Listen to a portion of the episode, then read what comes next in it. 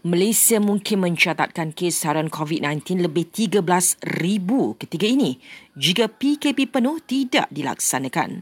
Bagaimanapun ujar Perdana Menteri, ia berjaya dielakkan. Dengan pelaksanaan PKP fasa pertama ini, kita dapat menyaksikan graf jangkitan kes COVID-19 telah mula menunjukkan tren melandai sistem kesihatan negara kita juga masih mampu untuk menampung kes-kes baru. Ini menunjukkan tindakan yang diambil oleh kerajaan telah membuahkan hasil.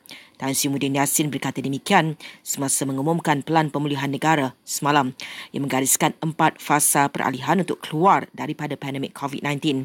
Fasa berkenaan berpaksikan kepada data yang bersandarkan tiga indikator. Indikator yang pertama ialah keadaan penurunan COVID-19 dalam komuniti berdasarkan bilangan kes jangkitan harian. Indikator yang kedua ialah keupayaan sistem kesihatan awam kita berdasarkan keadaan kadar penggunaan katil di wad ICU dan indikator ketiganya ialah tahap populasi yang dilindungi berdasarkan peratusan yang telah lengkap menerima dua dos suntikan vaksin.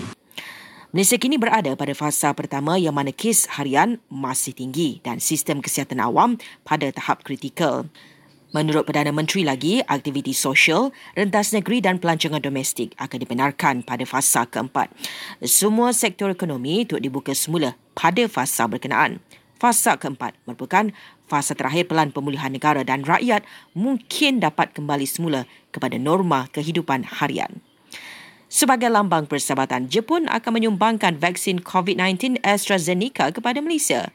Menurut kedutaan Jepun, vaksin keluaran negaranya itu dijangka mula dihantar ke Malaysia bulan depan. Sementara itu, kerajaan telah meluluskan penggunaan vaksin COVID-19 keluaran Pfizer BioNTech kepada golongan berumur 12 tahun dan ke atas. Bermula hari ini, warga OKU di Lembah Kelang menerima vaksin COVID-19 di Pusat Pemberian Vaksin PPV secara pandu lalu khas untuk mereka yang terletak di Damansara dan 40,000 individu sudah mendaftar sebagai Malaysia Vaccine Support Volunteers MyVac di seluruh negara sejak pendaftarannya dibuka Mac lalu.